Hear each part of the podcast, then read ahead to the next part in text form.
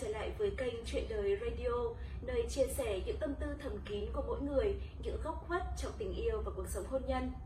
Các bạn thân mến, chúng mình sẽ chia sẻ với các bạn những câu chuyện rất hoang đường nhưng cũng rất thực tế, rất trớ trêu nhưng cũng rất thường tình, rất lãng mạn nhưng cũng rất bi kịch. Và thông qua mỗi câu chuyện đó, chắc chắn là các bạn sẽ có cho mình được những thông điệp giá trị cho cuộc sống. Ai trong chúng ta rồi cũng sẽ hạnh phúc, chỉ là con đường đến hạnh phúc của mỗi người sẽ dài ngắn khác nhau và điều chúng ta nên làm là biết hy vọng và chờ đợi. Và ngay sau đây sẽ là câu chuyện của ngày hôm nay. Và nếu các bạn có những câu chuyện muốn chia sẻ, hãy gửi cho chúng mình về địa chỉ chuyện đời radio 92 gmail.com. Chúng mình sẽ biên tập và phát sóng trên kênh youtube này. Và bây giờ hãy cùng lắng nghe câu chuyện của ngày hôm nay nhé. Món đồ gửi chồng giữa đêm khuya Tôi và anh ban đầu là đồng nghiệp, sau một thời gian thì nảy sinh tình cảm rồi chính thức yêu nhau. Chúng tôi gần như quấn quýt bên nhau cả ngày không rời. Ban ngày thì gặp ở công ty, tối đến thì hẹn hò ăn uống. Cứ gắn bó như vậy, tôi ngỡ mình đã biết hết mọi điều về cuộc sống của anh. Thế nhưng, đời chẳng ai biết trước chữ ngờ. Trong suốt thời gian yêu nhau, tôi không hề biết anh đã có một đời vợ và có con gái riêng. Đến tận sau lễ ăn hỏi, chồng tôi mới quỷ lạy thú nhận sự thật đó. Anh ta quả thật đã tính toán rất kỹ. Lễ ăn hỏi đã xong xuôi, các khâu chuẩn bị cho lễ cưới cũng gần hoàn tất. Nếu tôi hủy hôn thì chẳng khác gì gái một đời chồng. Hai đứa lại có thời gian yêu đương quấn quýt, thêm cả gia đình chồng súng vào hứa hẹn sẽ không để chuyện vợ cũ con riêng ảnh hưởng đến cuộc hôn nhân của chúng tôi. Tôi đành gạt nước mắt cho qua, tiếp tục làm đám cưới. Sau đám cưới, tôi mang thai luôn. Bầu bí rồi sinh con và chăm sóc con nhỏ, mệt mỏi nên tôi chẳng có thời gian quan tâm nhiều đến những chuyện khác. Mặt khác, thấy chồng có trách nhiệm với vợ con nên tôi chẳng nghi ngờ gì. Đến hôm nọ, chồng tôi về nhà rất muộn, cỡ phải gần 2 giờ đêm. Anh ta say mềm, vừa về là nằm vật xuống giường ngủ ngay. Điện thoại của chồng đột nhiên báo có tin nhắn đến ở trên Zalo, còn cài mật khẩu hẳn hoi.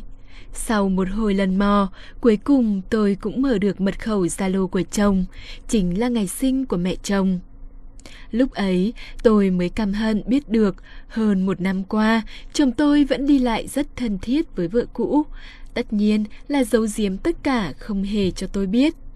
Thậm chí, những ngày lễ mùng 8 tháng 3, Valentine, 20 tháng 10, anh ta còn kỷ niệm và chúc mừng vợ cũ. Trong khi tôi là vợ chính thức ở nhà, anh ta lại chẳng thèm ngó ngàng đến. Còn tôi thì nghĩ, vợ chồng rồi, quan trọng gì mấy cái lễ lạt hình thức ấy, đối xử tốt và có trách nhiệm với nhau là được. Ngoài ra, họ còn đi chơi riêng với nhau, nói chung rất thân thiết và gần gũi, không phải là mối quan hệ vợ cũ chồng cũ thông thường. Họ nhắn tin tâm sự trò chuyện với nhau rất nhiều, an ủi động viên, chia sẻ với nhau đủ kiểu. Càng nghĩ tôi càng thấy căm hận. Uất ức nhất là suốt quãng thời gian qua, chồng tôi luôn lấy cớ bận công nọ việc kia rồi phó mặc chuyện chăm con cho tôi. Thời gian tôi ở cữ, anh ta cũng không đả động đến với lý do đã có mẹ chồng chăm sóc con dâu rồi. Hôm đó, sau khi biết sự việc, tôi hận lắm nhưng vẫn cố nhịn để chờ đợi thời cơ thích hợp. Mấy hôm sau, con ốm, tôi bảo anh ta về nhà sớm để cùng tôi chăm con, nhưng mãi đến gần nửa đêm mà vẫn chẳng thấy mặt mũi anh ta đâu. Viện lý do đi tiếp khách với sếp, xong tôi thừa biết anh ta nói dối. Hôm trước tôi đã lấy được tài khoản và mật khẩu Zalo của chồng. Tôi biết anh ta đến nhà vợ cũ an ủi cô ta bị sếp mắng. Đêm đó, tôi đã gửi sang nhà vợ cũ của chồng hai thứ, thuê shipper giao ngay lập tức. Khoảng một giờ đêm, anh ta vội vã gọi cho tôi, giọng nói vẫn còn run rẩy. Em... em làm cái gì thế? Sao lại ship hết đồ đạc hành lý của anh sang nhà Xách nó vào nhà vợ cũ của anh rồi ở luôn đấy đi còn gì. Đơn ly hôn, tôi đặt trong túi hành lý luôn rồi. Ký đi rồi mai tôi ghé qua lấy đem đi nộp. Đã yêu thương quan tâm nhau đến thế, thì tốt nhất là quay về với nhau đi cho thiên hạ Thái Bình. Lấy vợ mới mà ngoại tình với vợ cũ thì tôi chẳng hiểu anh ly hôn làm gì.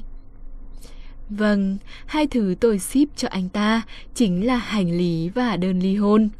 anh ta tất nhiên không quay vào với vợ cũ mà mang theo hành lý về nhà, lại lục xin tôi tha thứ. Khi đó tôi mới biết anh ta không đời nào muốn quay lại với vợ cũ. Bố mẹ chồng cũng ghét cô ta lắm. Trước đây, cô ta chỉ biết ăn diện, chẳng biết làm gì, thậm chí còn có quan hệ mờ ám với mấy người đàn ông khác. Chẳng qua giờ ly hôn rồi, chồng tôi chắc vẫn tham lam sắc đẹp của cô ta nên mới làm vậy. Nhưng tôi nói thẳng luôn, đời này tôi không bao giờ tha thứ cho anh ta.